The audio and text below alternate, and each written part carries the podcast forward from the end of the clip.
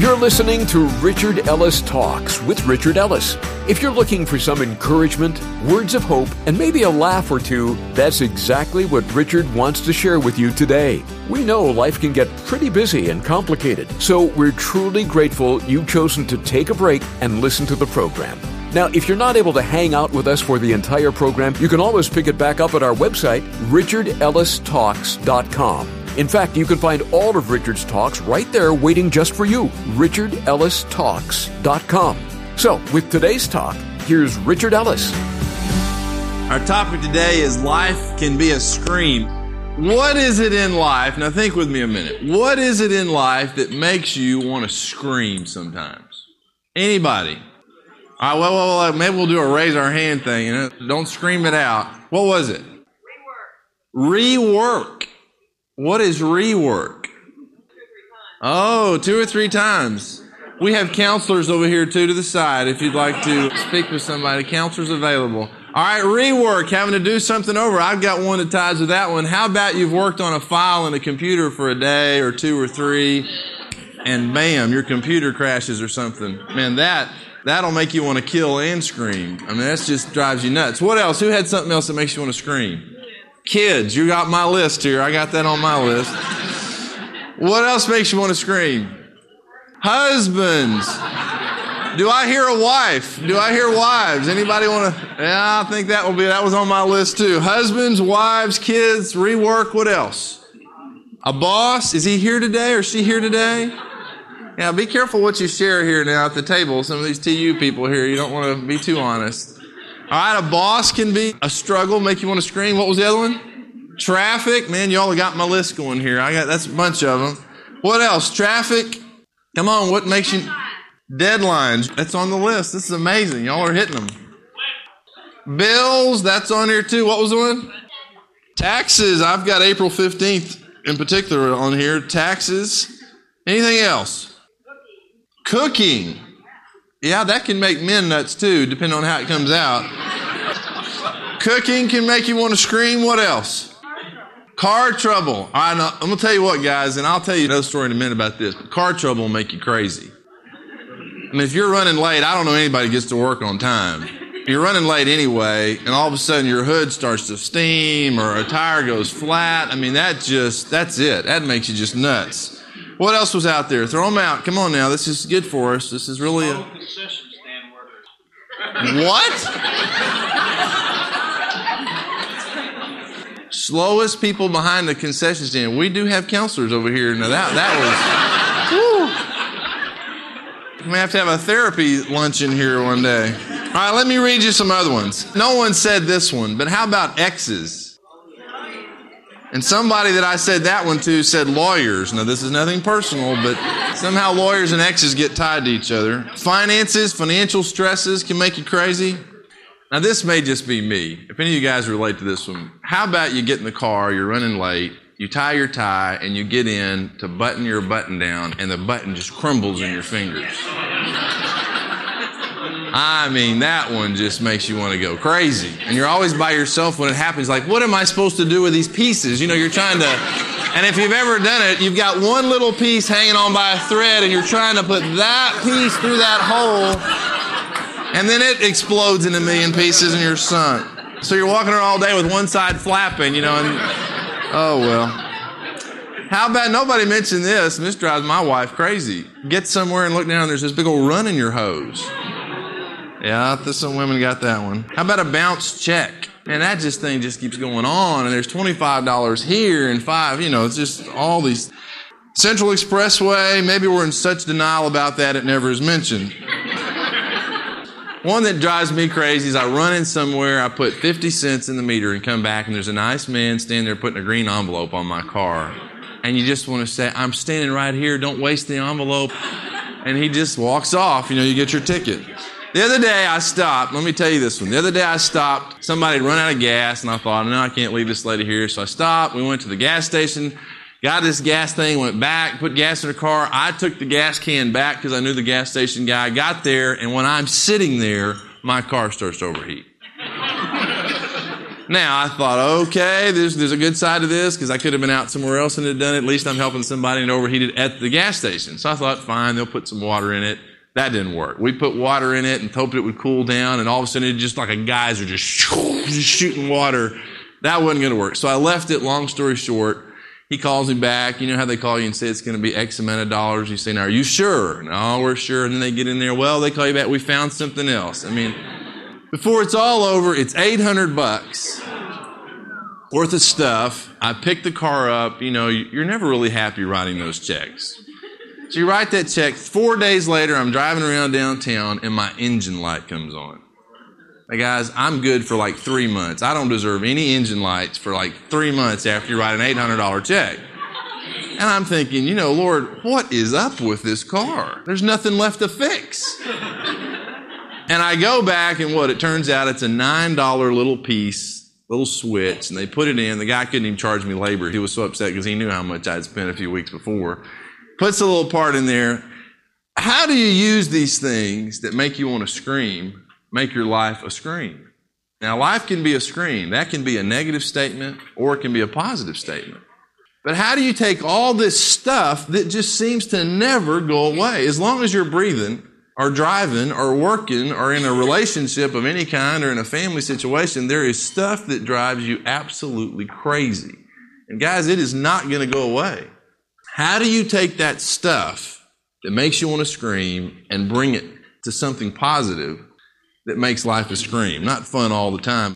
Let me read you a passage out of James chapter 1, and here's how this chapter starts. This book starts. James, a bondservant of God and the Lord Jesus Christ, to the 12 tribes which are scattered abroad. He's writing to these Jewish people that are scattered all over the place, the 12 tribes. And here's how he starts this letter. Guys, if I'm getting the letter and I'm having trouble, I don't want to hear this, frankly. He says right off the bat, it's like, Dear Richard, boom. Not how are you doing? Is everything okay? Hope your family's great. He says, My brethren, and remember that because he's talking to family here, believers. He says, My brethren, count it all joy when you fall into various trials. What has he lost his mind? And this word here, various, all kinds of trials or testings, he says, and literally it's like you fall into this stuff. I mean, nobody goes out and, you know, hammers a nail in their tire and says, now maybe on the way to work today it'll blow and I'll have all kind of problems and this will be great. We don't, I mean, some of us sabotage our lives. We do it and don't realize it. But a lot of times these things just happen. We literally fall into this stuff. And you look up and, I mean, some of you could probably share right now. You say, yeah, this is happening. This is happening. My work, my kids, my whatever. And you're literally, it's just like you've fallen into all this stuff. And you look around, you're like, God, what are you doing to me? What is going on in my life?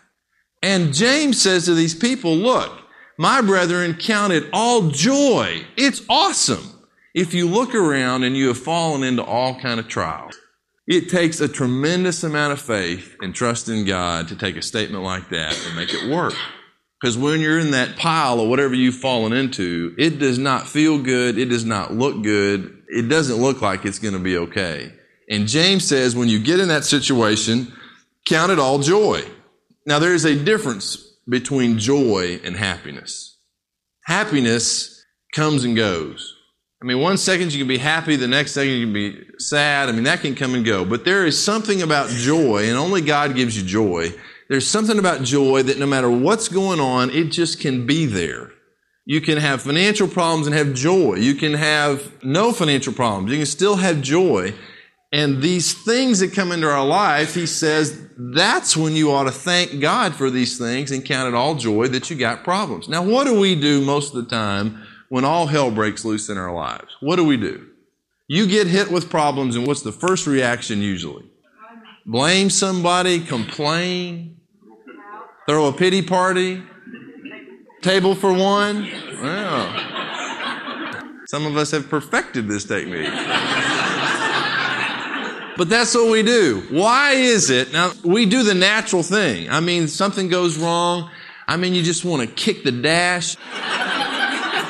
Sometimes these things that we are so bent out of shape about, that we get so crazy over, really we get down to it and it does work out. It is going to be okay. It's not that big a deal. And a lot of times it's our own fault. these problems that come into our lives, you got to rejoice. The natural instinct is what? To complain, to be bitter, to God, what are you doing to me? And the Bible says, don't do that. Because I'm allowing these things to come into your life to teach you something, to test you. And if every time I bring something tough into your life, you complain, you go downhill immediately, you're not going to learn anything. And we end up angry, we end up bitter, we end up upset all the time. It affects our family, our work environment, everything. Here's what he's saying to do. The second you get hit, whatever you're being hit with now or have been or you're going to be, the second you get hit, what should your reaction be? This is great. Now you say, well, that sounds way too exciting. This is not great. But inside somewhere, you say, you know what, God? I don't know what you're doing, but I've been through enough hell in my life already and have complained enough when stuff went wrong and it didn't do any good that if you're saying to count it all joy when I fall into this stuff, something good's going to come of it, I'm going to try your way. So you get hammered with something and you say, okay, I was going to complain, but no. I'm going to thank God. I'm going to trust Him. Okay, God, I know something awesome is about to happen because you love me too much to allow all this kind of stuff to happen to me without a reason. So I'm going to watch and wait and see what comes of it. I'm going to trust you. Now, guys, it's not just that that changes your attitude and my attitude and my situation. The problem's still going to be there. It's just now all of a sudden, instead of me complaining, I got some peace, I got some joy in the midst of it, and it's not about just me. You go back in your office today, and from now on, every time something goes wrong, you don't fly off the handle and go nuts and scream. You stop and calmly say, you know what, this is a little confusing here. I'm not sure what's going on, but I'm going to trust you, God in your attitude, when it changes inside, the people around you say, wait a minute, what's up with her? Something's changed in that person. Because see, everybody out there does the same thing usually. We just lose it. And when they see in your life another life and someone who's given you the power, the control, the ability to not go crazy when stuff goes crazy, then they say, how is it that I go insane when something happens and you keep your composure? And you have control of your emotions and you don't go crazy like I do. And they start seeing a different kind of life in you, to say nothing of just how you're going to feel personally. Now let's finish this verse. He says, My brethren, count it all joy when you fall into various trials, knowing why? Know this, that the testing of your faith produces patience. And this word, I looked it up, and this word patience means steadfastness, constancy, endurance, a patient, enduring, sustaining perseverance. It's just this thing that says, I can do it, I can make it, I'm going to go the distance, a long haul, not this irrational, erratic behavior, but it creates patience. So the next time you get hit, what happens? Instead of being impatient, you're patient. You stop, you say, wait a minute, this is part of life. And if it's happened before, God brought some good from it. I'm learning from that. And that's what he says here. Knowing that the testing of your faith produces patience. Then verse four, but let patience have its perfect work that you may be perfect and complete, lacking nothing. Let patience have its perfect work so that you're perfect, you're whole, you're complete. There's nothing missing in your life. You've learned to deal with adversity. It's not going away. We assume people just because they're rich, oh man, somebody's a billionaire. Oh, they don't have any problems. They don't have any money problems, maybe. But sometimes money can create all these other. You think because somebody else is, doesn't have a problem you have, they're okay. Everybody's got trouble. They got family problems. They got problems because they got money. They got to keep that money doing something, making money, or they get crazy because they want to make more money. Everybody's got trouble. It's not going away. So you make your mind up. You say, okay, this stuff's happening to me. I can't change it. What am I doing? Do you remember the story? Some of you have grown up Bible stuff, maybe not. Joseph in the Old Testament. Joseph, the youngest son in a family, his brothers are jealous of him. They sell him to a bunch of slave traders that come through, dip his coat that his dad gave him in blood, and go back and say he got eaten by a lion or something and his dad's all brokenhearted. This kid's off somewhere in Egypt, sold into slavery.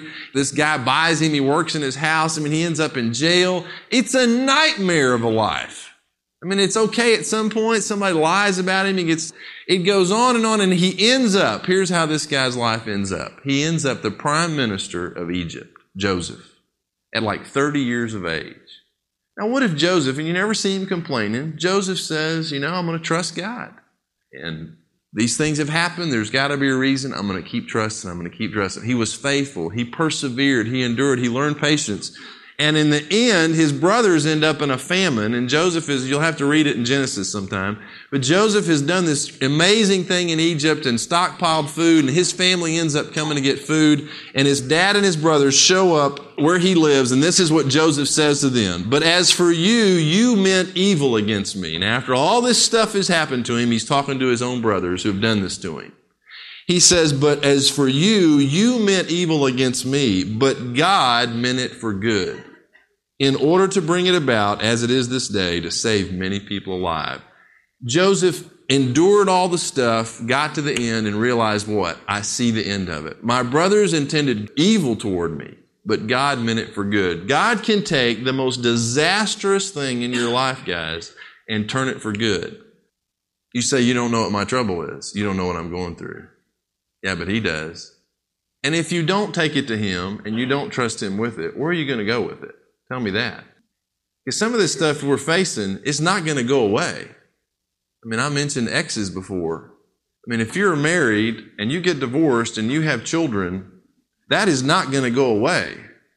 I mean, you're going to have to deal with that until somebody dies, and that may be on your prayer list, I know, but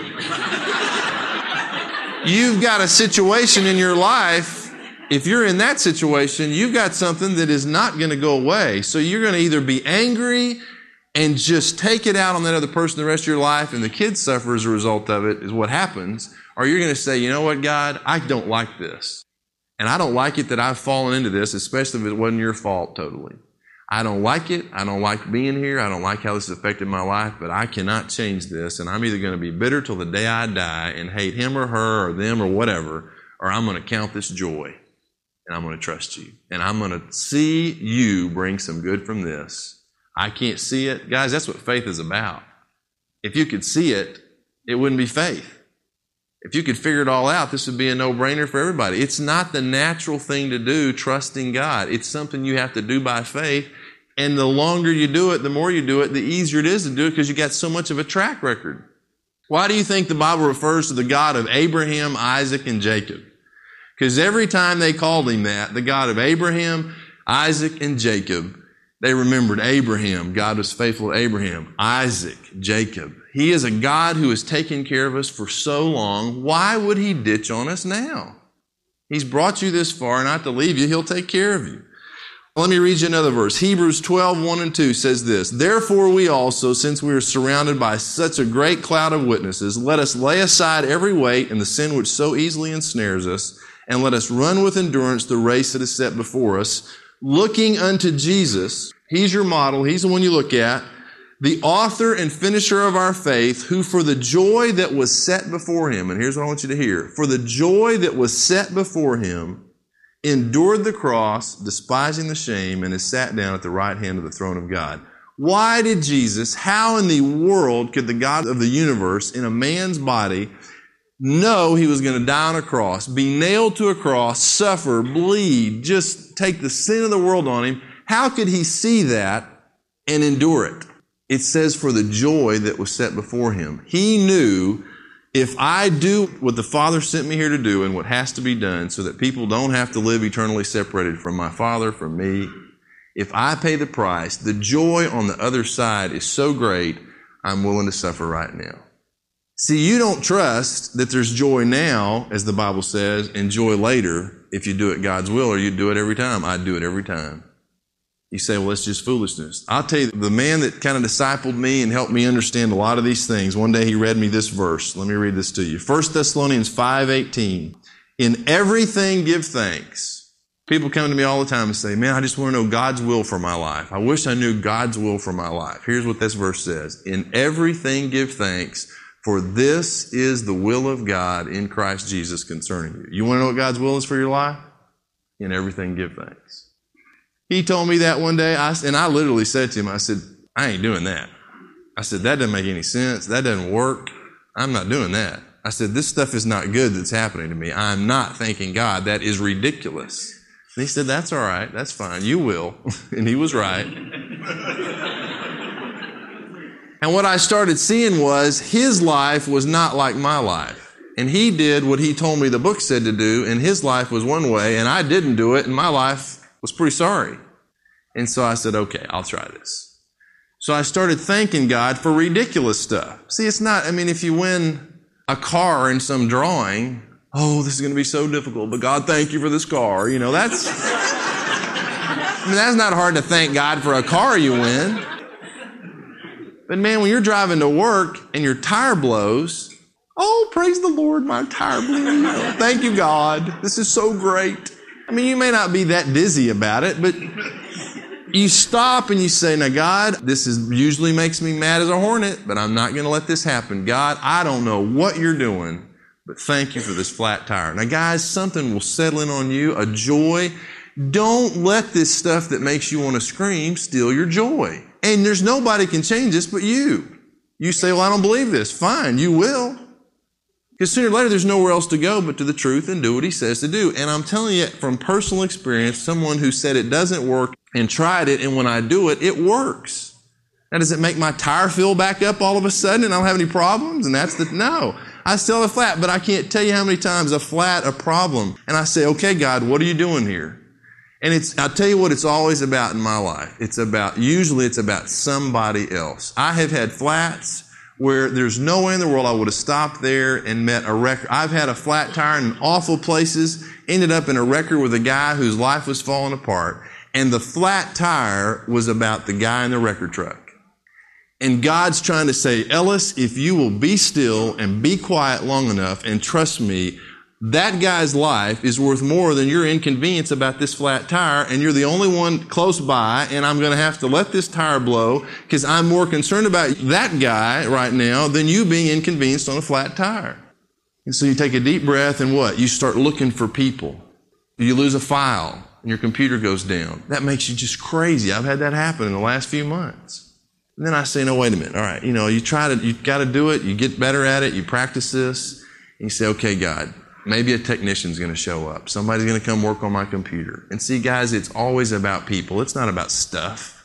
And then somebody comes in, did you have a problem with your computer? And you say, God, is this the person I'm supposed to talk to? and you begin to look for stuff in their life. How can I help somebody else? And then it starts to make sense. Now, it doesn't always make sense. It may be heaven on some of this before it makes sense. But guys, you got to trust Him. You got nowhere else to go. You don't have another option unless you want to die bitter, angry, upset, resentful, unforgiveness in your heart.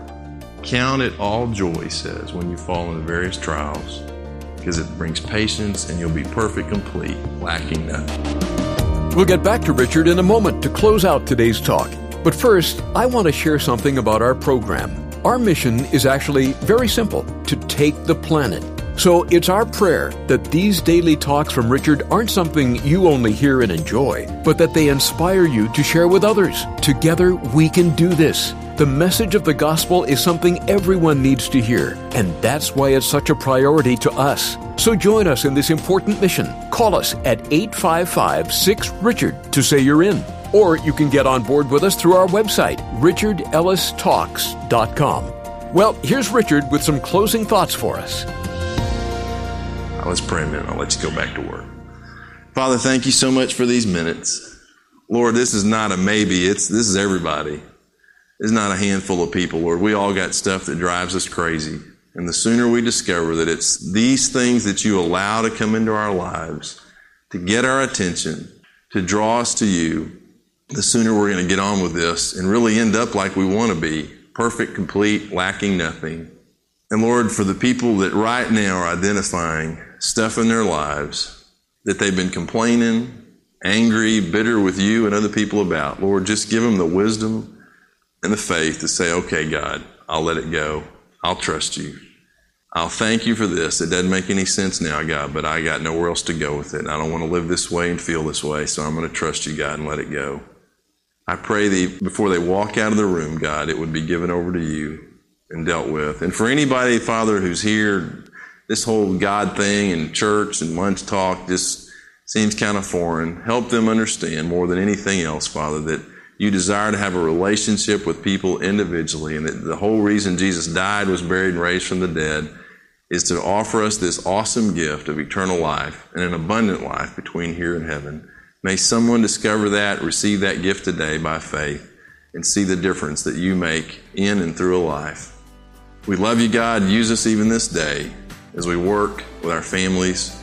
Let there be a difference in our life as a result of having encountered you and your word this day. In Jesus' name, amen. Thanks for tuning in today to Richard Ellis Talks. With the busy schedule everyone has these days, it means the world to us that you would take this time to listen. Let us know how it has touched your heart by calling us at 855 6 Richard. You can also connect with us at our website, richardellistalks.com. One last thing Richard Ellis Talks is a daily program, but also has daily costs. And being a listener supported program means we rely on the financial partnership of our listeners, which means you. Maybe you've given to this ministry before or have waited for the right time. Well, we believe that these talks with Richard are making a difference in your life. So, this is how you can make a difference to ours. You can contribute by giving us a call at 855 6 Richard or at our website, richardellistalks.com. Thank you for your very generous gifts. It truly means so much to us. God bless, and thanks for listening to Richard Ellis Talks.